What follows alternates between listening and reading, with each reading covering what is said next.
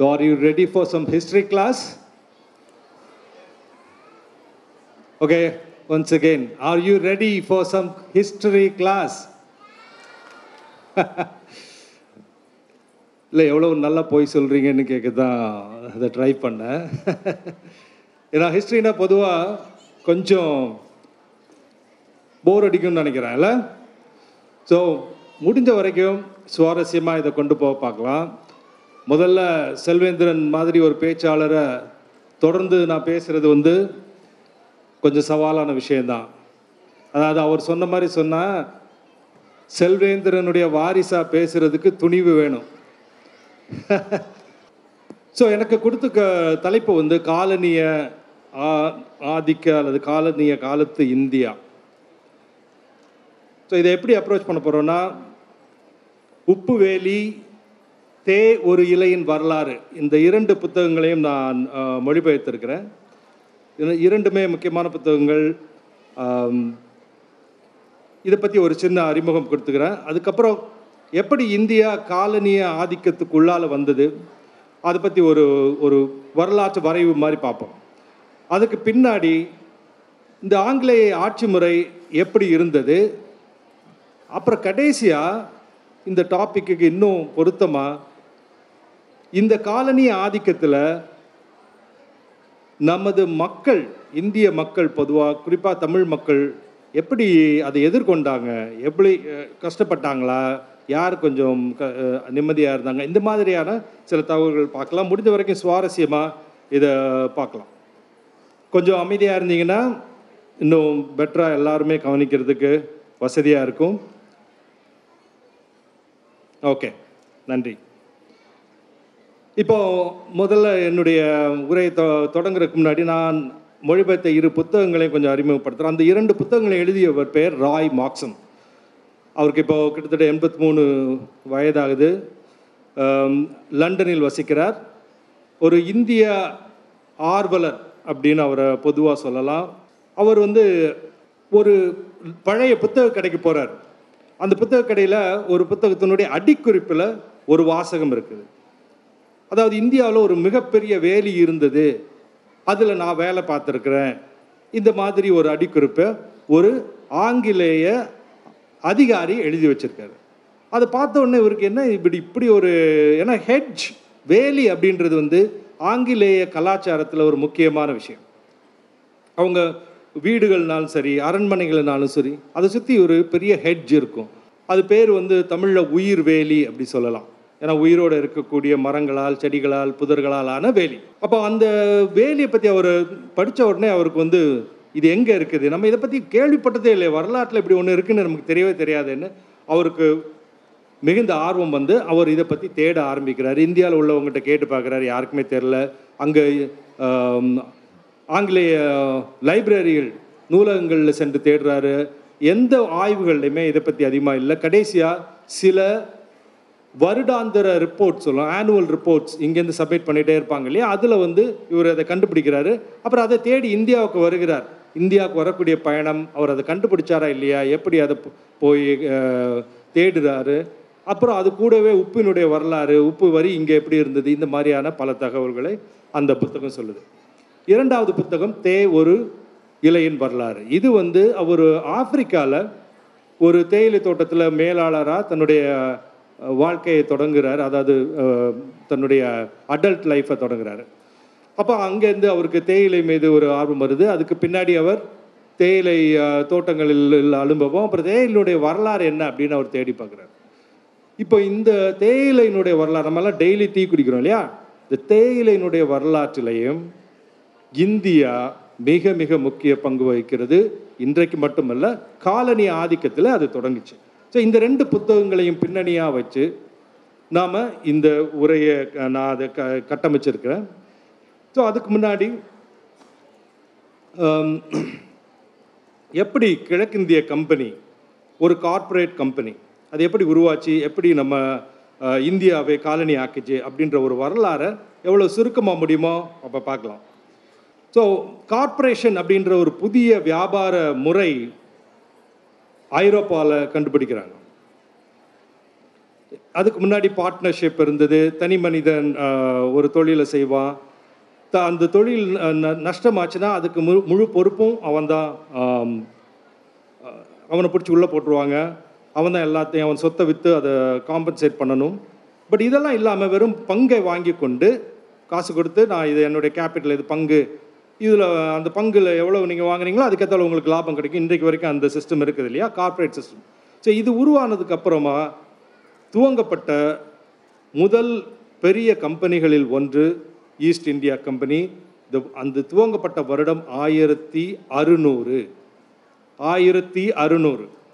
So ஆயிரத்தி அறுநூறில் துவங்கப்பட்ட ஈஸ்ட் இந்தியா கம்பெனி கிழக்கிந்தியா கம்பெனி அவங்க குயின் உடைய எலிசபெத்தினுடைய ஆணையின் பேரில் அது துவங்கப்படுகிறது. அவங்களுக்கு இந்தியா அதாவது இண்டீஸ் என்று சொல்லப்படுகிற ஆப்பிரிக்காவுக்கு கிழக்கே இருக்கிற பகுதிகளில் வியாபாரம் செய்ய அனுமதி கிடைக்கிது. அவங்க அதுக்கப்புறம் என்ன பண்ணுறாங்க இந்தியாவுக்கு அவங்க ஆயிரத்தி அறுநூற்றி எட்டாம் ஆண்டு வர்றாங்க. இதுக்கு முன்னாடி என்ன நடக்குது அப்படின்னா ஆயிரத்தி நானூற்றி தொண்ணூத்தெட்டு ஓகே இவங்க ஆயிரத்தி அறுநூறு ஆயிரத்தி நானூற்றி தொண்ணூத்தெட்டில் வாஸ்கோட காமா கோழிக்கோட்டுக்கு வந்துடுறாரு. ஸோ இந்தியாவுக்கு முதல் முதல்ல முதல்ல வந்த ஐரோப்பிய பேரரசு அப்படின்னு பார்த்தீங்கன்னா அது போர்த்துகீசியர்கள். கேரளாவில் இருக்க கோழிக்கோடுக்கு வந்து அவங்க சேர்றாங்க. வாஸ்கோடகாம பற்றி உங்களுக்கு தெரிஞ்சிருக்கும். ஸோ அவங்க வந்து ஆங்கிலேயர் இங்கே வருவதற்கு நூறு வருடங்களுக்கு முன்னாடியே வந்துட்டாங்க. அந்த டைமில் இங்கே வியாபாரத்தை ஆரம்பிக்கிறாங்க. ஆயிரத்தி ஐநூற்றி பத்தில் போர்ச்சுகீசியர்கள் கோவாவை கைப்பற்றுறாங்க இதுக்கு அப்புறம் தான் வந்து ஆயிரத்தி ஐநூற்றி இருபத்தி ஆறில் மிர்சா ஜாகுருதீன் முகமது அப்படின்னு ஒரு அரசர் அங்கேருந்து படையெடுத்து வராரு. ஆப்கானிஸ்தானை தாண்டி அந்த பகுதியிலேருந்து அவர் படையெடுத்து வருகிறாரு. அவர் வேறு யாரும் இல்லை பாபர். ஸோ போர்ச்சுகீசியர்கள் பாபருக்கு முன்னாடியே இங்கே வந்துட்டாங்க. இப்போ அவர் வந்து பாபர் வந்து டெல்லியை கைப்பற்றி ஒரு பெரிய பேரரசு நிறுவுறாரு. ஸோ முகலாய பேரரசு வளர்ந்து கொண்டு இருக்கிற காலத்தில் போர்ச்சுகீசியர்கள் இருக்கிறாங்க. ஆங்கிலேயர்கள் வருகிறார்கள். பின்னாடி பல ஐரோப்பியர்கள் டானிஷ் வராங்க.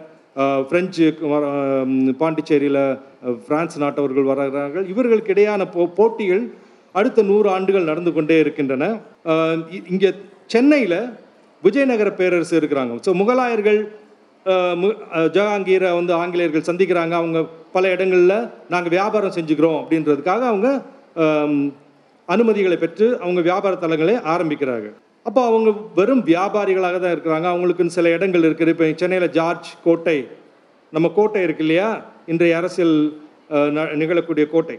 அந்த கோட்டை கட்டப்படுகிறது ஆயிரத்தி அறுநூற்றி முப்பத்தி மூணில் முப்பத்தி ஒன்பதில் ஆரம்பித்து நாற்பத்தி நாலில் முடிக்கிறாங்க. அந்த கோட்டை வந்து சென்னை வந்து அவங்களுக்கு ஆங்கிலேயர்களுக்கு முதல் கிடைத்த முக்கியமான கோட்டை. டச்சுக்காரர்கள் அதே போல் இங்கே பழவேற்காட்டில் அவங்களுடைய கோ கல்லறைகள் இன்னும் இருக்குது. ஆனால் கோட்டைகள் அழிந்து விட்டன. ஸோ இவங்க வியாபாரிகளாக இருக்கிற இவங்க எப்படி இவங்க வந்து பெரிய நாடு பிடிக்கக்கூடிய ஒரு சக்தியாக மாறினாங்க. ஆயிரத்தி அறுநூற்றி அறுபத்தி ஒன்றில் ஒரு முக்கியமான நிகழ்வு நடக்குது. அதில் வந்து இரண்டாம் சார்லஸ்னு இங்கிலாந்து இளவரசருக்கும் போர்ச்சுகீசிய இளவரசிக்கும் திருமணம் பேசுகிறாங்க அந்த திருமணத்தை பேசி முடிச்ச பிறகு இந்த இளவரசி கேத்தரின் ஆஃப் பிரகன்சா அவங்க பேர். அவங்க ஒரு um, பல கப்பல்கள் சூழ அவங்க வர்றாங்க. அந்த முதன்மையான கப்பல் அவங்க இருக்கிறாங்க. இந்த இந்த இந்த நிகழ்வை ராய் மார்க்சன் வந்து எழுதியிருக்காரு. நாம் அதை அப்படியே படிக்கலாம். ரொம்ப சுவாரஸ்யமான ஒரு விஷயம் இதில் இருக்குது நீங்கள் கண்டிப்பாக ரசிப்பீங்கன்னு நினைக்கிறேன். பதிமூணு மே ஆயிரத்தி அறுநூற்றி அறுபத்தி ரெண்டில் பதினான்கு பிரித்தானிய போர்க்கப்பல்கள் இங்கிலாந்துக்கு வந்து சேர்ந்தன. அவற்றை மக்கள் பீரங்கி முழக்கங்களுடனும் வான வேடிக்கைகளுடனும் கொண்டாடினர். முதன்மை கப்பலில் இருந்து மரியாதைக்குரிய பயணி போர்ச்சுகல் அரசர் நான்காம் யுவானின் மகள் பிரகன்சாவின் கேத்தரின் கரை இறங்கியதும் அவள் தன் வருகையை சார்லஸுக்கு தெரிவித்தார். ஒரு கடிதம் எழுதி அனுப்புகிறாங்க அந்த இரவில் லண்டனில் இருந்த அனைத்து மணிகளும் அடித்தன. வீடுகளுக்கு முன் கொண்டாட்ட நெருப்புகள் மூட்டப்பட்டன. அதாவது பான்ஃபயர் போடுறாங்க. அந்த இரவிலும் கூட இரண்டாம் சார்லஸ் நிறை மாத கற்பு கற்பிணியா இருந்த தன் காதலி லேடி கேசில்மெயினுடைய வீட்டில் இரவு உணவு அருந்துகிறார். அவள் வீட்டின் முன் நெருப்பு கொளுத்தப்படவில்லை அப்படின்னு ஒரு ஒரு ஒரு- சுவையான ஒரு ஜோக்கான வரியோட ராய் மார்க்ஸ் எழுதுறார். இது இவருடைய எழுத்து தன்மை பொதுவாக நிறைய அதாவது எல்லா இடத்துலையும் பான்ஃபயர் போட்டு கொண்டாடுறாங்க. ஆனால் அரசருடைய சக்கலத்தி வீட்டில் மட்டும் அல்லது அவங்க அவருடைய இரண்டாம் கா கள்ளக்காதலினுடைய வீட்டில் மட்டும் பான்ஃபயர் கொளுத்தப்படவில்லை அப்படின்றார் அவர். பட் அதுவும் முக்கியமான விஷயம் இல்லை. இந்த திருமணத்திற்கு பெரிய வரதட்சணையை வந்து போர்ச்சுக்கல் போர்ச்சுகல் இங்கிலாந்துக்கு கொடுக்க முன்வருது. அதில் ஒரு ஒரு பிஸ்னஸ் ஆர்கனைசேஷன் இருக்குது. அது மாதிரி கேத்தரின் வந்து ஒரு தேயிலைக்கு அடிமையான ஒரு இளவரசி. அவ ஏற்கனவே தேயிலைக்கு அடிமையாக இருந்தால் ஏன்னா இங்கேருந்து வியாபாரிகள் கொண்டு போகிற தேயிலைகளை அவ அதனால் அவளுடைய வரதட்சணையில் அவள் கொண்டு வருவதில் ஒரு பெட்டி தேயிலையும் இருந்தது. அப்படி தான் இங்கிலாந்துக்கு தேயிலை வந்திருக்கலாம் அப்படின்னு அவங்க யூகிக்கிறாங்க. இது ஸோ கேத்தரினுடன் வந்த இன்னொரு வரதட்சணை என்னன்னா கொஞ்சம் கவனமாக கேளுங்க. மும்பை. நம்ம மும்பை இருக்கு இல்லையா? பாம்பே. அது வந்து போர்ச்சுக்கல் கையில் இருந்தது. அதை அவள் வரதட்சணையாக அது சார்லஸ் இரண்டாம் சார்லஸுக்கு கொடுக்கப்பட்டுள்ளது. இங்கே தான் இந்த மாதிரியான நிகழ்வுகள் தான் வந்து வரலாற்றை சுவையாகவும் படிக்கிறதுக்கு ஒரு ஒரு நாவலை போலவும் செல்வேந்திரன் சொன்னார் இல்லையா? மாற்றுகிற நிகழ்வுகள். ஒரு வரதட்சணை ஒரு அரசனுக்கும் ஒரு அரசிக்கும் கல்யாணம் நடக்குது. அதில் போகக்கூடிய வரதட்சணை வந்து நாட்டின் தலையெழுத்தையே மாற்றி அமைக்கிறது ஸோ இது ஆயிரத்தி அறுநூற்றி அறுபத்தி ஒன்றில் அதுக்கு பின்னாடி அந்த தீவு பாம்பே தீவு வந்து ஆங்கிலேயர்களுக்கு போகுது அது அவங்களுக்கு வியாபாரத்தில் ஒரு பெரிய பூஸ்டர் கொடுக்குது. அதுக்கப்புறம் வந்து ஓகே கொஞ்சம் ஃபாஸ்ட் ஃபார்வர்ட் பண்ணோன்னா ஆங்கிலேயர்கள் வியாபாரம் பண்ணிகிட்டே இருக்காங்க. அவங்களுக்கு திடீர்னு ஸோ அவுரங்கசீப் கூட எல்லாம் போரிடுறாங்க. ஸோ முகலாயர்கள் கூட அவங்க அனு ஐ மீன் போரிட்டும் அப்புறம் வந்து சமாதானம் பேசியும் அவங்க பல்வேறு அனுமதிகளை வாங்கிக்கிறாங்க. வங்கத்துக்கு போகிறாங்க so the story of Bengal வெங் வங்கா வங்கம் என்பது இன்றைய பங்களாதேஷையும் சேர்த்து கல்கத்தாவில் ஆங்கிலேயர்கள் போனது வந்து ஒரு பெரிய முக்கியமான மைல்ஸ்டோனாக இருக்குது. அதுக்கப்புறமா பார்த்தீங்கன்னா ஆயிரத்தி எழுநூற்றி ஐம்பத்தி ஏழில் பிளாசி போர் நடக்குது. எல்லாருக்குமே தெரிஞ்சிருக்கும் ஸ்கூலில் கூட படிச்சிருப்பீங்க. இந்தியாவின் தலையெழுத்தை மாற்றிய ஒரு நிகழ்வாக பிளாசி போர் இருக்குது. ஆனால் அந்த போரில் நமக்கு தெரியும் அவர் கிளைவ் ராபர்ட் கிளைவ்னு ஒருத்தர் இங்கே இருந்தார். அவர் ஒரு சாதாரண கிளார்க் இன்னைக்கு வரைக்கும் நீங்கள் கோட்டையில் போனீங்கன்னா கிளைவ் ரூம்னு ஒரு ரூம் இருக்குது அந்த ரூமுக்குள்ளே ராய் மார்க்ஸை வருவதற்கு ரொம்ப தயங்கினார். என்ன ராபர்ட் கிளைவ்? இந்த இந்தியாவினுடைய காலனி ஆதிக்கத்தினுடைய ஒட்டுமொத்த கெடுதலுக்கும் அடையாளமாக விளங்கக்கூடிய ஒரு ஆள். அவர் பேரில் ஒரு ரூம் இங்கே இருக்குது அதுக்குள்ளே நம்ம போகணும் அப்படின்றத அவரால் தாங்கிக்கவே முடியலை. அப்போ ராபர்ட் கிளைவ் என்ன பண்ணுறாரு அதுக்குள்ளால ராபர்ட் கிளைவ் எப்படி பெரிய ஆளாயினாரா நமது ஆர்காட் கோட்டையை அவர் பிடிக்கிறார். ஆர்காட் நவாபினுடைய கோட்டையை இருநூறே இருநூறு படை வீரர்களை கொண்டு போய் ஒரு அவருக்கு போய் அவர் அதை பிடிச்சிடுறாரு. அதில் அவர் பெரிய தட தளபதி மாதிரி ஆயிடுறாரு. அப்போ ஆயிரத்தி எழுநூற்றி ஐம்பத்தி ஏழில் வங்கத்தில் சில பிரச்சனைகள் நடக்குது. என்னாச்சு? முகலாய அரசு வீழ்ந்து வீ- வீழ்ச்சி கண்டுக்கிட்டே இருக்குது அப்படின்னா என்ன அர்த்தம்? முகலாய அரசர் ஒரு பெரிய சக்தியாக இந்த அக்பர் காலத்தில் இந்தியா முழுவதும் ஒன்றிணைக்கப்பட்டிருந்தது. ஒன்றிணைக்கப்பட்டுனா என்னென்னா அரசர் மேலே இருப்பார். அவர் கீழே சின்ன சின்ன அரசர்கள் சிற்றரசர்கள் அப்புறம் ஜமீன்தார்கள் இவங்கெல்லாம் இருப்பாங்க. அவங்க வரியை மக்களை கட்டுப்படுத்துவாங்க மக்களுக்குள்ள நியாயங்களை வழங்குவாங்க. அந்த மாதிரி வர ஒரு அமை அமைப்பில் இருந்தது. அப்போ அந்த முகலாய பேரரசு வந்து நாதிஷா என்னக்கூடிய ஒரு ஈரானிய அரசரால் கொள்ளையடிக்கப்பட்டு போகும்போது அவங்களால இந்த ஒட்டுமொத்த பெரிய பேரரசை கட்டுப்படுத்த முடியவில்லை. ஆகவே இந்த சிற்றரசர்கள்லாம் திரும்பவும் பெரிய ஆட்களாகிட்டு வராங்க. ஆனால் இந்த பிளாசி போருக்குள்ள இந்த அரசர்கள் மட்டுமல்ல ஒரு பேங்கர் ஒரு ஃபினான்சியரும் இதில் இன்வால்வ் ஆகியிருக்கிறார் என்ன நடக்குது அப்படின்னா இந்த வங்கத்தினுடைய நவாப் அவர் வந்து தன்னுடைய மரியாதையை தேடிக்கொள்கிறதுக்காக அவர் வந்து கொஞ்சம் ஆங்கிலேயர்களை வெறுக்க ஆரம்பிக்கிறாரு. அவங்களோட சண்டை போடுறாரு. அவங்கள பிடிச்சி ஜெயிலில் அடைக்கிறாரு. ஓகே ஒரு சின்ன போரில். அவர் பேர் வந்து சிராஜ் உதவ்லா. ஸோ இவருடைய படைத்தளபதி மாதிரி இருந்த ஒருத்தர் தான் மிஸ் மிர் ஜாஃபர்னு. மிர் ஜாஃபர் வந்து துரோகம் பண்ணிட்டாரு. அதனால தான் பிளாசி போரில் சிராஜ் உத்தவ்லா தோத்துட்டார் அப்படின்னு ஒரு கதை நமக்கு தெரியும். ஆனால் இந்த பேங்கர் இருக்கார் இல்லையா அவருடைய கதை நமக்கு தெரியாது. அவருடைய பேர் வந்து ஜகத் செத் மெத்தாப் சந்த். ஜகத் செத் அப்படின்னா ஜகத்னா உலகம் சேத்னா பேங்கர் உலகத்தினுடைய வங்கியாளர். ஏன்னா வங்கம் வந்து அப்போது ரொம்ப வலுவான மிக வளமையான ஒரு பிரதேசமாக இருந்தது.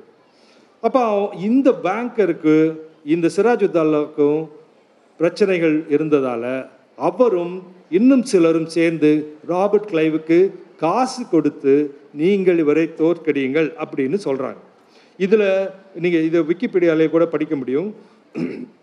இந்த சதி திட்டத்தில் அவரோட இருந்தவர்கள் மிர் ஜாஃபர் நாடியாவின் ராஜகிருஷ்ண சந்திர ராய் ஓமிச்சந்த் என்னும் எனக்கூடிய ஒரு வ- வணிகர் வங்காளத்தில் உள்ள வணிகர் அப்புறம் ரே துர்லாப் அப்படின்னு ஒருத்தர் அப்புறம் இன்னும் பல முக்கியஸ்தர்கள் அதில் இருந்து இந்த பிளாசி போரில் இந்த நவாபுக்கு எதிரான சதி திட்டத்தை தீட்டுகிறார்கள். இதுவரைக்கும் பல பேர் இந்த கதையை நம்ம கேட்டிருக்க மாட்டோம். அதுக்கு அடுத்தது பக்சர்னு ஒரு போர் நடக்குது. அதுக்கு முன்னாடியே ஆயிரத்தி எழுநூற்றி ஐம்பத்தி ஏழில் பிளாசி போருக்கு பின்னாடி கம்பெனி ஒரு அசைக்க முடியாத சக்தியாக மாறுகிறது. அதுக்கப்புறமா ஆயிரத்தி எழுநூற்றி அறுபத்தி நாலில் பக்சர் போருக்கு அப்புறம் திவானி ரைட்ஸ்ன்னு சொல்லக்கூடிய அந்த இடத்துல வரி வசூலிக்கக்கூடிய ரைட்ஸும் ஆங்கிலேய கிழக்கிந்திய கம்பெனிக்கு போகுது. ரொம்ப குறிப்பாக க கவனிச்சு பார்த்தீங்கன்னா ஒரு கார்ப்பரேட் ஒரு கார்ப்பரேட் கம்பெனி முதல் முறையாக உலகத்திலே வேறு எந்த நாட்டில் இருக்கக்கூடிய மக்கள் தொகையை விட அதிகமாக மக்கள் தொகை இருந்த ஒரு பகுதி வங்க பகுதியை ஆட்சி செய்கிறது. நேரடியாக ஆங்கிலேய அரசு அல்ல ஒரு கம்பெனி. ஸோ அங்கேருந்து தான் இந்த இருநூறு ஆண்டு கால காலனி ஆதிக்கம் துவங்குகிறது. அப்புறம் என்ன ஆகுது? அவங்க பல சீர்திருத்தங்களை கூட கொண்டு வராங்க. ஒரு கம்பெனி இந்த நாட்டில் உள்ள சட்டங்களை வந்து நிறைவேற்றுறாங்க. ஆயிரத்தி எழுநூற்றி தொண்ணூத்தஞ்சு எண்ணூற்றி ரெண்டு எண்ணூற்றி நாலில் பெண் சிசு கொலைக்கு எதிரான சட்டங்கள் உருவாக்குறாங்க. எண்ணூற்றி இருபத்தி ஒன்பதில் சதி ஒழிப்பு சட்டத்தை உருவாக்குறாங்க. அப்புறம் எண்ணூற்றி முப்பத்தஞ்சில் மெக்காலயனுடைய ஆங்கில கல்வி திட்டத்தை அமலாக்குறாங்க. இதெல்லாம் சேர்ந்து அது உதவிகள் மறு மறுமண சட்டம் இதெல்லாம் இங்கே நிறைவேற்றும் போது மக்களிடையே ரொம்ப கொந்தளிப்பு ஏற்படுது. ஏன்னா அது உங்களுடைய நம்பிக்கைகளை சிதைப்பதாக இருக்கிறது. அதுக்கப்புறமா உங்களுக்கு தெரியும் சிப்பாய் கழகம் ஆயிரத்தி எண்ணூற்றி ஐம்பத்தி ஏழு இது கூடவே வந்து வரிச்சுமை அப்புறம் வந்து மக்களை கொடுமைப்படுத்துகிற இந்த நிகழ்வுகள் பின்னாடி பார்க்கலாம் கொஞ்சம் அதிகமாக இதெல்லாம் நடந்து கொண்டே இருக்கிறதுனால இந்த சிப்பாய்கள் அந்த உங்களுக்கு தெரியும் பன்றி கொழுப்பு பசுவின் கொழுப்பு கலந்த குண்டுகளை அவங்களுக்கு கொடுத்தாங்க. அதை அவங்க வந்து கடிக்க கடித்து துப்ப வேண்டியதாக இருந்தது. அதை வந்து அவங்க வந்து விரும்பவில்லை. ஓகே? அதனால் அவங்க வந்து அதை வந்து ஒரு பெரிய புரட்சி வெடித்தது. அந்த புரட்சி கூட உண்மையிலே அது வெற்றி பெற்றிருக்க வேண்டிய புரட்சி.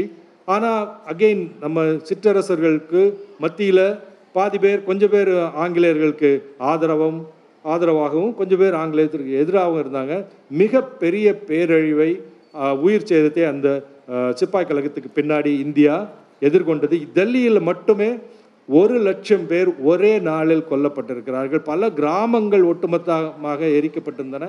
இரண்டு பக்கங்களும் சேதங்கள் இருந்தால் கூட த இன்னசென்ட் ஒன்றுமே இந்த புரட்சியில் ஈடுபடாத இன்னசென்ட் மக்கள் இதில் நிறைய பேர் இறந்திருக்கிறாங்க அப்படின்னு ராய் மார்க்சன் குறிப்பிடுகிறார். ஸோ ஆயிரத்தி எண்ணூற்றி நாற்பத்தி சாரி ஐம்பத்தி ஏழு அதோட வந்து இந்த இந்த சிப்பாய் மூட்னி சிப் சிப்பாய் மியூட்னி அல்லது சிப்பாய் கலகம் ரொம்ப மோசமாக போனதுனால ஆங்கிலேய அரசு நேரடியாக ஆட்சியை தன் கைக்குள் எடுத்துக்கொள்கிறது. கிழக்கிந்திய கம்பெனி கலைக்கப்படுகிறது. ஓகே? ஸோ ஒரு கார்ப்பரேட். இன்னைக்கு நாம் என் இன்னும் வேலை பார்க்க போகிற இல்லை வேலை பார்த்து கொண்டிருக்கிற அதே போன்ற கார்ப்பரேட் தான் கட்டுக்கடங்காத அதிகாரத்தை அது கைப்பற்றும் போது கேட்க முடியாத ஒரு இடத்தில் அது இருக்கும்போது அது என்னவெல்லாம் செய்ய முடியும் அப்படின்றது ஒரு பெரிய பிக்சராக இந்த இதுலேருந்து வருது. அதுக்கப்புறம் இந்தியாவில் இந்து இஸ்லாமிய ஒற்றுமை எவ்வளோ முக்கியமாக தேவைப்பட்டது அப்படின்றது இந்த வேறு சின்ன சின்ன போர்களை உள்ளே சென்று அலசும்போது நமக்கு தெரிய வருகிறது. அதே போல் ஒருங்கிணைந்த ஒரு ஆட்சியாக இருந்திருந்திருந்தால் இன்னும் சிறப்பாக ஆங்கிலேயர்களை கட்டுக்குள் அவர்களை ஒரு வியாபாரிகளாக மட்டுமே வைத்திருக்க முடியும் குறைந்தபட்சம். சரி இந்த ஆட்சி முறை எப்படி இருந்தது அப்படின்னா இந்த முகலாயர் ஆட்சி முறை சொன்னால அதே போல தான் ஆங்கிலேயர்களும் ஆட்சி முறை வச்சுருந்தாங்க. சிற்றரசர்கள் ஜமீன்தார்கள் எல்லாம். ஆயிரத்தி தொள்ளாயிரத்தி நாற்பத்தி ஏழில் உங்களுக்கெல்லாம் தெரியும் நாற்பத்தி ஏழில் என்ன நடந்துச்சு? ஆயிரத்தி தொள்ளாயிரத்தி நாற்பத்தேழில் ஓகே இண்டிபெண்டன்ஸ். சரி ஒன்று ரெண்டு பேருக்காவது அந்த இண்டிபெண்டன்ஸ் கிடச்சிருக்குதுன்னு நினைக்கிறேன். நன்றி. ஸோ ஆயிரத்தி தொள்ளாயிரத்தி நாற்பத்தி ஏழில் நமக்கு இண்டிபெண்டன்ஸ் கிடைக்கிற டைமில் இந்தியாவில் இருந்த சமஸ்தானங்கள் சிற்றரசுகள் எத்தனைன்னு யாராவது சொல்ல முடியுமா? ஒரு நூறு இரநூறு ஐநூறு ரொம்ப அதிகம்ல? ஐநூற்றி அறுபத்தி ஐந்து அதிகாரபூர்வமாக இங்கே இந்தியாவில் இருந்த சிற்றரசர்கள் ஐநூற்றி அறுபத்தி ஐந்து பேர். இப்போ நம்ம விடுதலை வந்து வெறும் ஆங்கிலேயர் ஆட்சியிலிருந்து மட்டுமல்ல பழைய அரசாட்சி முறையிலிருந்து வரக்கூடியது. இவங்க எல்லாம் ஆங்கிலேயர்களுக்கு கப்பம் கட்டி கொண்டிருந்தவர்கள். இந்திய விடுதலை போரில் ஆதரவாகவும் இருந்தாங்க எதிராகவும் இருந்தாங்க. வட்டமேசை மாநாடுகள் இவங்க கலந்துட்டாங்க. இந்தியன் இம்பீரியல் லெஜிஸ்லேட்டிவ் கவுன்சில்னு ஒன்று இந்த ஆயிரத்தி எண்ணூற்றி ஐம்பத்தி ஏழு பிறகு சிப்பாய் கழகத்துக்கு பிறகு உருவாக்குனாங்க. இந்தியாவை கவர்ன் பண்ணுறதுக்கு அதில் அவங்க பாட் பாட்டாக இருந்தாங்க. ஆனால் இவங்க என்ன பண்ணிட்டு இருந்தாங்க? யாருக்காவது தெரியுமா? எனக்கும் தெரியாது. இப்போ மனு எஸ் பிள்ளை அப்படின்னு ஒரு கேரளா எழுத்தாளர் நம்ம இளைஞர் தான். அவர் ஒரு புக்கு பு- புத்தகம் எழுதியிருக்கார். ஃபால்ஸ் அலைஸ் அப்படின்னு ஒரு புத்தகம். ஸோ இவங்க என்ன பண்ணியிருக்காங்க? அந்த புத்தகத்தில் வந்து இவங்க அந்த ஆங்கிலேயரோட இருந்த உறவை பற்றி இவங்களுக்கு இருந்த உறவை பற்றி அவங்க எங்கெல்லாம் அவங்கள வந்து ரெசிஸ்ட் பண்ணாங்க அப்படின்றத பற்றி ஒரு சின்ன சின்ன குறிப்புகள் கொடுத்துருக்காங்க. நமக்கு தெரியும் நிறைய பேர் சண்டை போட்டு இறந்துருக்காங்க. இந்த ஆங்கிலோ இந்த ஆயிரத்தி எழுநூற்றி ஐம்பத்தி ஏழில் வங்கத்தை வென்ற பிறகு அவங்க நிறைய ஆங்கிலோ போர்ஸ் பண்ணி போர்களை பண்ணி இந்த இந்தியாவுடைய ஒட்டுமொத்தத்தையும் அவங்க பிடிச்சாங்க. Anglo Mysore war Anglo Maratha war மராத்தியர்களுடன் Afghani ஆப்கானிஸ்தானருடைய எல்லாருடைய போர் பண்ணி நிறைய ஒட்டுமொத்த இடத்தையும் பிடிச்சிருந்தாங்க. ஸோ அப்போ இந்த ஐநூற்றி அறுபத்தி ஐந்து சமஸ்தானங்கள் கிட்டத்தட்ட நாற்பது சதவீதம் நிலப்பரப்பையும் இருபத்தி மூணு சதவீதம் மக்கள் தொகையையும் அவங்க ஆட்சி புரிந்து வந்தாங்க. இவங்களுக்கு இந்த காலனி ஆதிக்கத்தில் ஒரு முக்கியமான ரோல் இருந்திருக்குது. இதே வந்து ராய் மார்க்சன் வந்து உப்பு வேலியில் குறிப்பிடுறார்.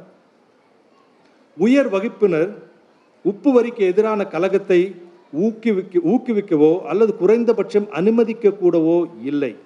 அவர்களை பொறுத்தமட்டில் உப்பு வரி மிகச்சிறந்த மாற்று. எதுக்கு மாற்று? நில வரிக்கு மாற்று. நிலவரினா லேண்டில் உள்ள டேக்ஸ் லேண்ட் எல்லாமே யார் கையில் இருக்குது? பணக்காரர்கள் கையிலையும் ஆட்சியாளர்கள் கையிலையும் இருக்குது. அதனால் அவங்க லேண்ட் வரியை குறைச்சிட்டு உப்பு வரி அதிகமாக சொல்லி மாற்ற சொல்லி கேட்குறாங்க. இங்கேருந்து வைஸ்ராய்ட்ட போய் முறையிடுறாங்க. நீங்கள் உப்பு வரியை கூட்டுங்க நிலவரியெல்லாம் கூட்டாதீங்க அப்படின்னு சொல்லி அதை வைஸ்ராய் வந்து அதை குறித்து ஒரு கடிதத்தை எழுதுறாரு. மாட்சிமை தங்கிய ராணியால் பெரிதும் விரும்பப்படும் இந்திய குடிமக்களின் பிரதிநிதிகளால் அதாவது இந்த திவான்களால் அல்லது இந்த நவாப்களால் இந்த இந்திய குடிமக்களுடைய பிரதிநிதிகளால் இப்படி ஒரு மொழி பயன்படுத்தப்பட்டது இந்திய அரசின் பிரதிநிதியான எனக்கு வருத்தத்தை அளிக்கிறது. அவர் வருத்தப்படுறாரு.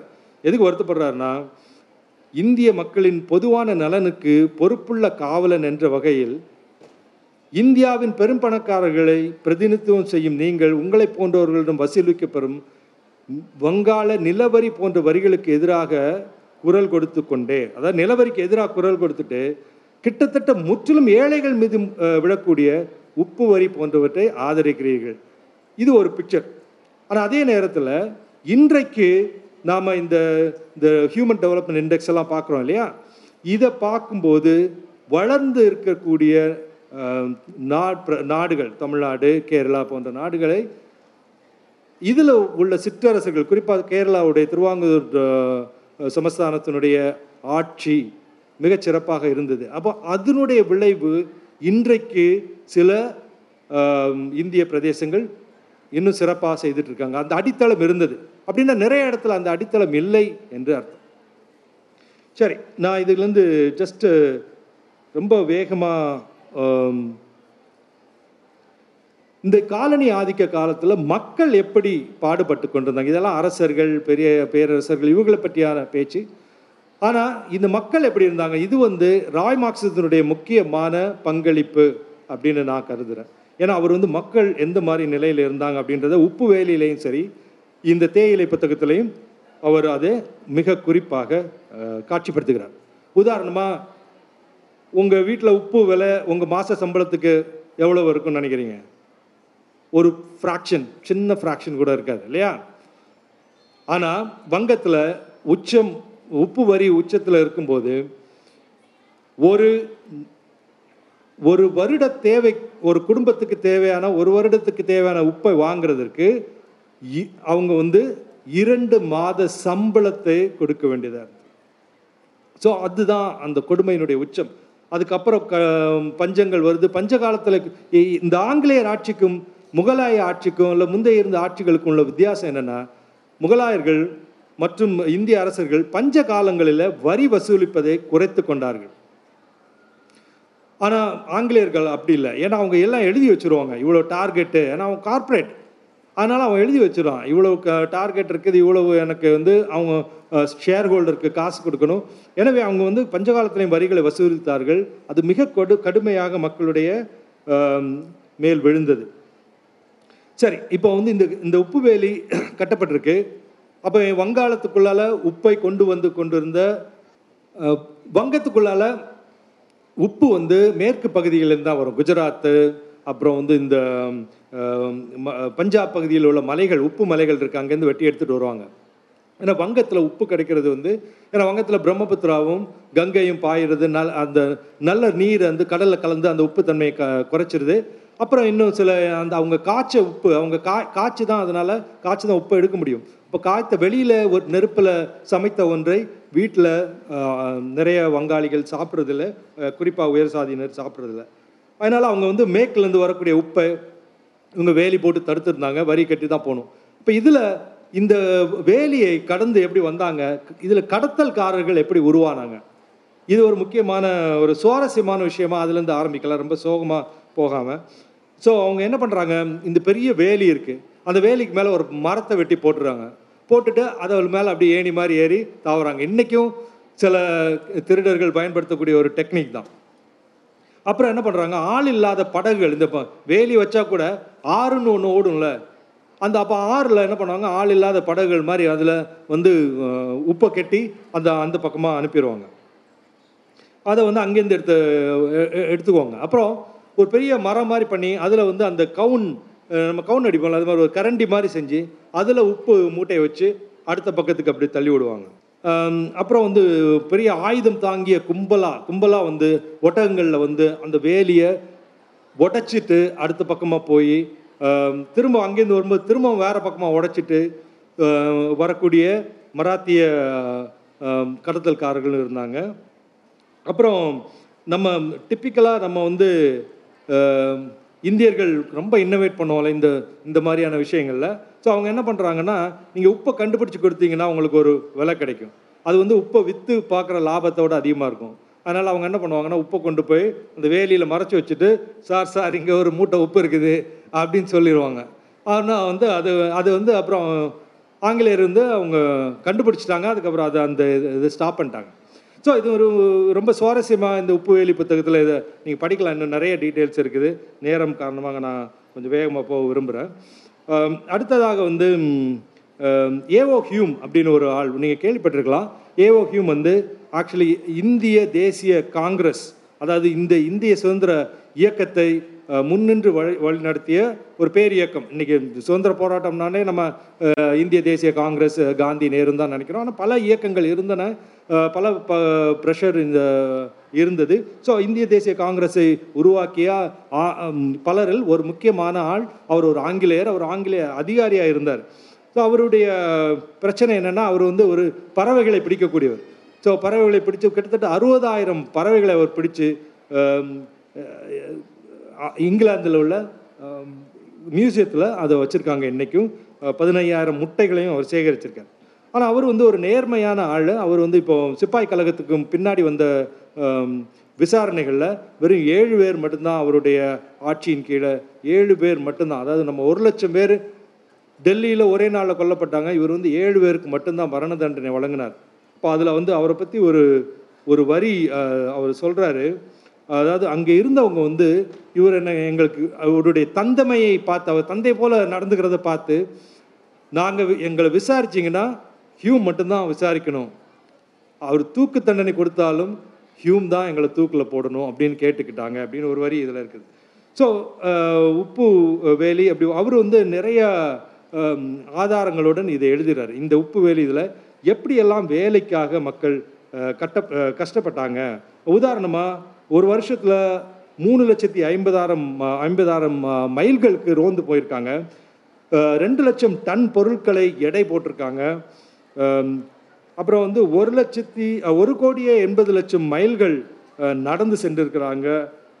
அப்புறம் வந்து இது மாதிரி லட்சக்கணக்கில் வேலை நடந்திருக்கு. இந்த வேலையில் மட்டும் அதாவது வேலை பழு பணிச்சுமைன்றது ரொம்ப அதிகமாக இருந்தது.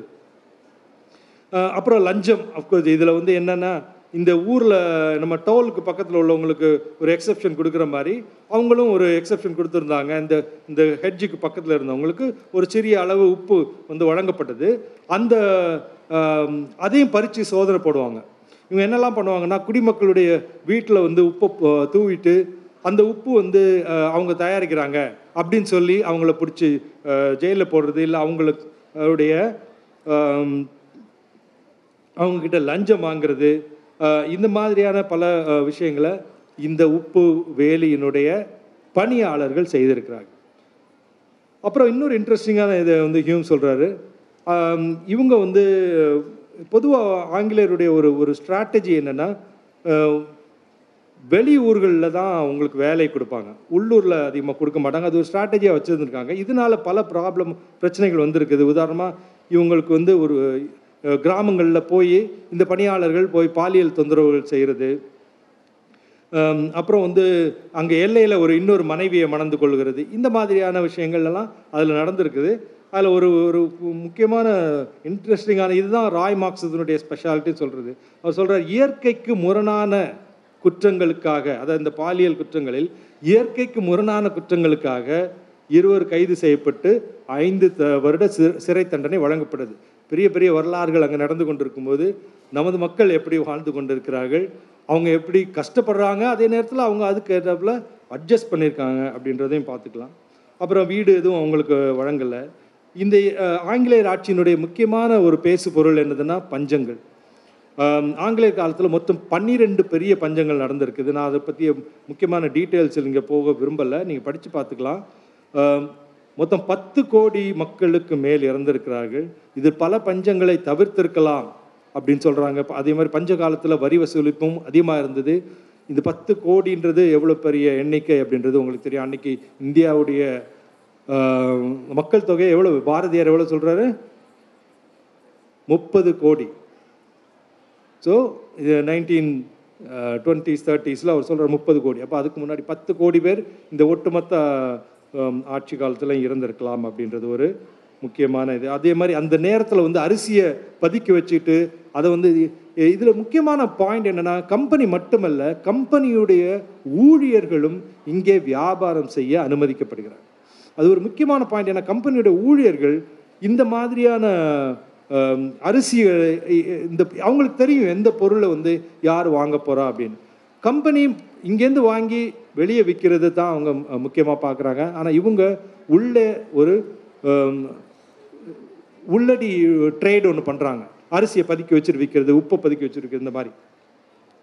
சரி இப்போ வந்து அது வந்து பஞ்சங்கள் உண்மையிலே பெரிய டாப்பிக்காக போகலாம்.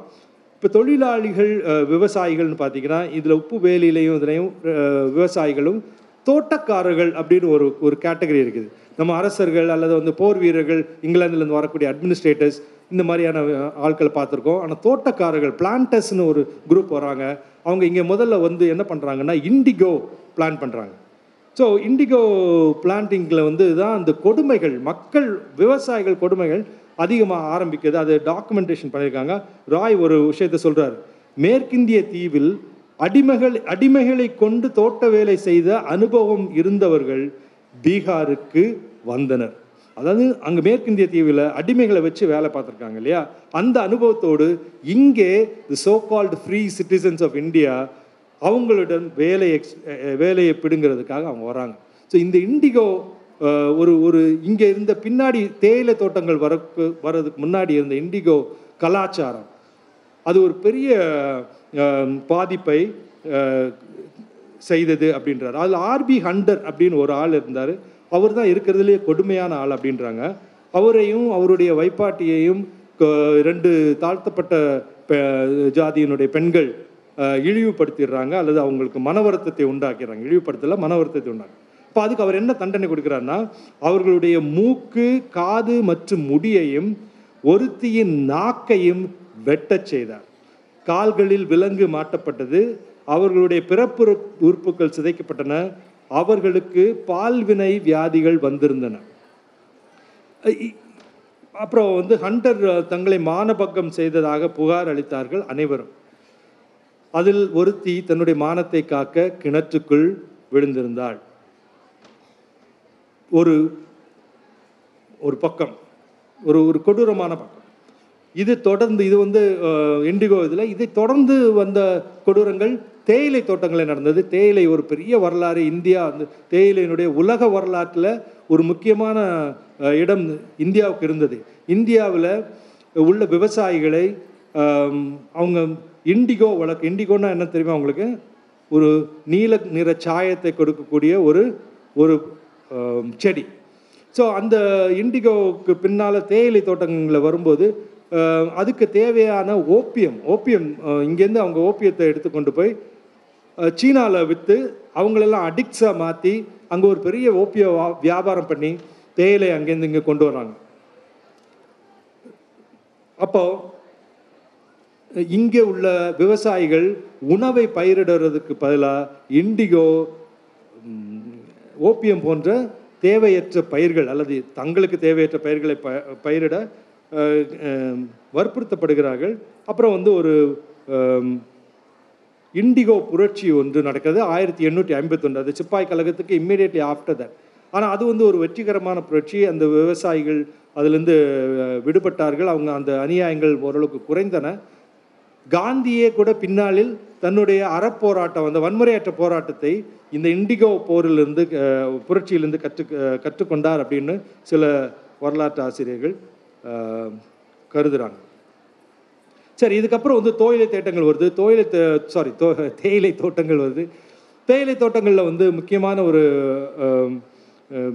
இது என்னன்னா இங்கே இங்கே முதல்ல பஞ்ச் இது நடக்குதுமா?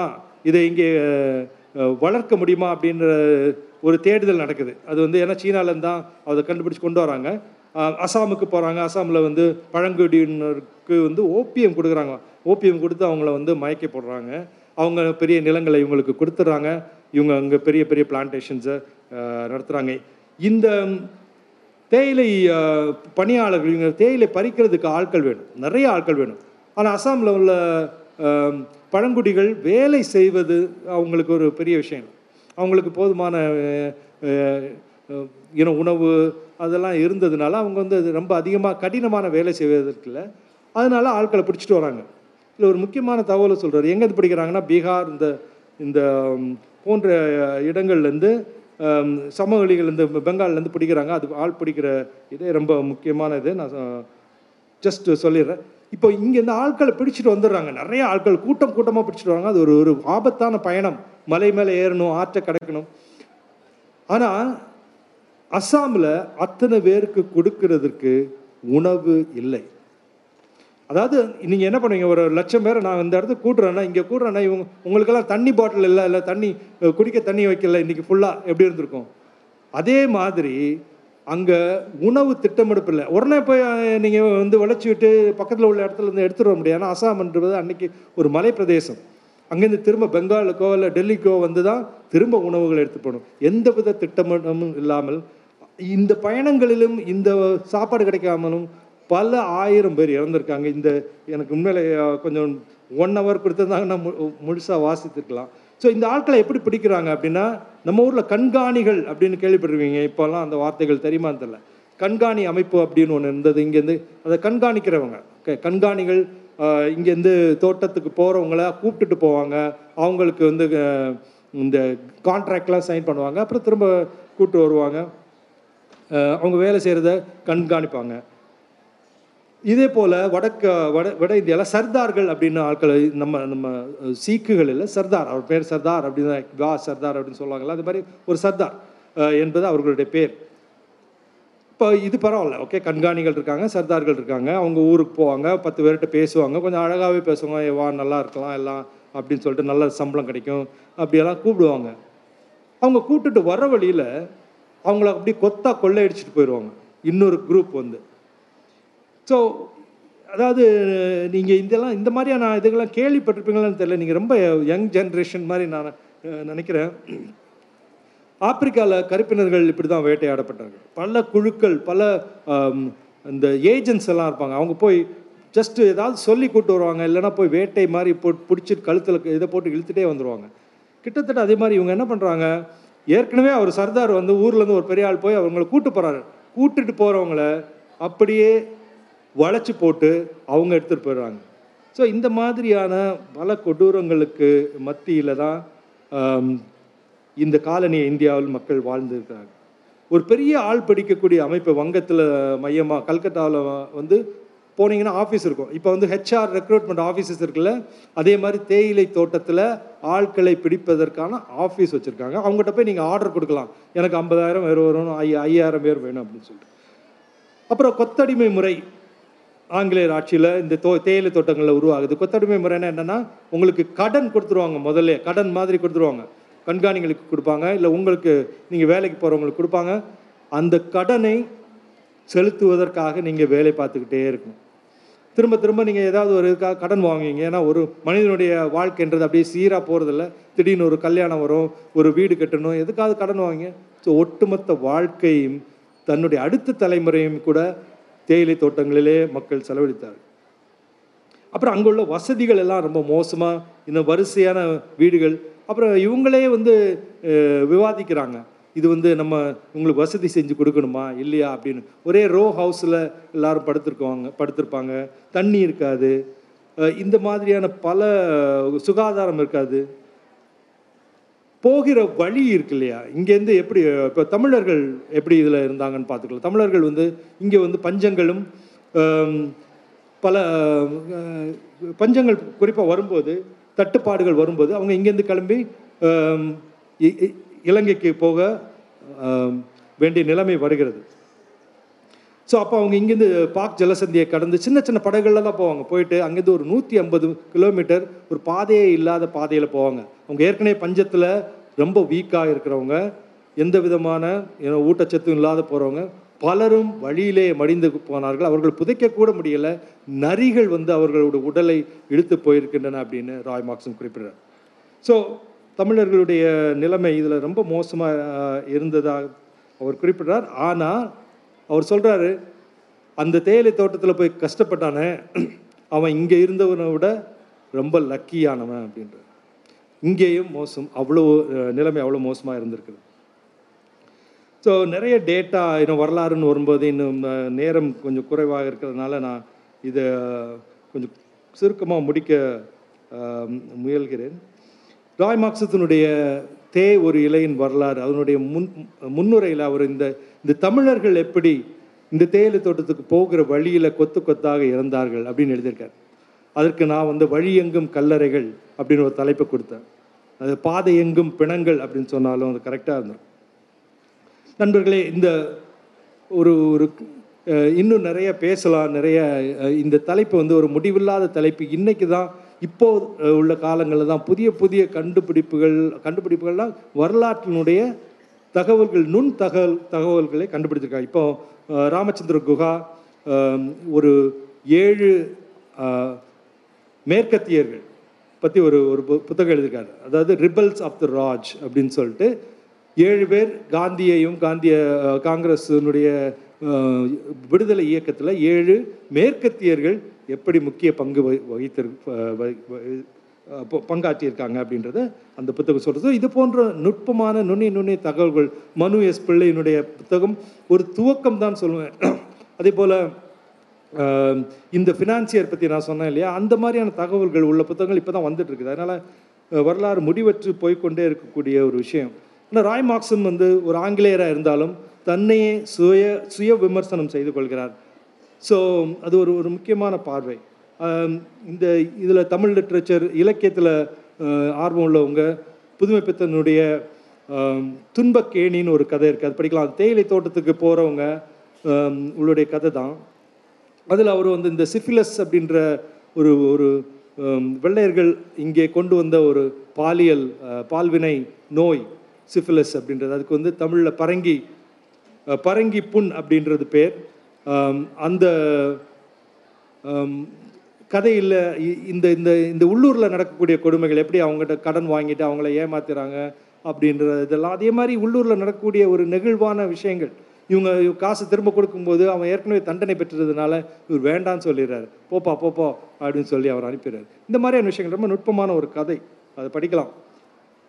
சரி ரெண்டு மூணு விஷயங்கள் நான் வந்து ஒரு இளைய தலைமுறைக்கு பேசுகிறேன் இப்போல்லாம் யாரும் மேடைகள் இதெல்லாம் சொல்கிறது இல்லை அதனால நான் ஒரு விஷயத்த சொல்கிறேன் இந்த வரலாற்றை படிக்கும்போது மக்களை துன்புறுத்தியவர்கள் உண்மையிலே கேடு கெட்டவர்கள் அவர்களுடைய வாழ்க்கையில் நிம்மதியாக வாழ்ந்ததாகவோ நிம்மதியாக இறந்ததாகவோ சரித்திரமே இல்லை.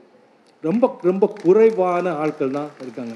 ஒன்று ஞாபகம் வச்சுக்கோங்க. யாருமே இந்த மாதிரியான கருத்துக்களை இப்போ பேச தயங்குறாங்க. ஒரு மத போதகருக்கு கூட அப்படியே அட்ஜஸ்ட் பண்ணிட்டு போயிடலான்னு பார்க்குறாரு உண்மை. நீங்கள் படித்து பாருங்கள் ராபர்ட் கிளைவ். அவர் ஓப்பியத்துக்கு அவன் வயிற்று வலி தீராத வயிற்று வலியால் அவதிப்பட்டு ஓப்பியத்தில் அடிமையாகி தன்னுடைய நாற்பத்தி ஒன்பதாவது வயதில் தன்னுடைய கழுத்தை அறுத்துட்டு செத்து போகிறான் ஸோ ஞாபகம் வச்சுக்கங்க. அதே மாதிரி ஒரு இலங்கையில் ஒருத்தர் இருந்தார். அவர் வந்து ஒரு ஒரு ஒரு என்விரான்மெண்டல் கொடுமை அப்படின்னா என்னென்னா அவங்க வந்து அங்கே நிறைய யானைகள் இருந்தன.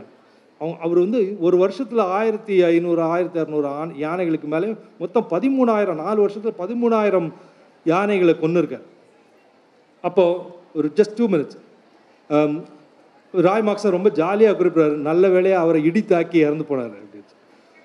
ஸோ ஞாபகம் வச்சுங்க வரலாற்றில் கண்டிப்பாக இது ப நீங்கள் படிக்க படிக்க உங்களுக்கு தெரியும்.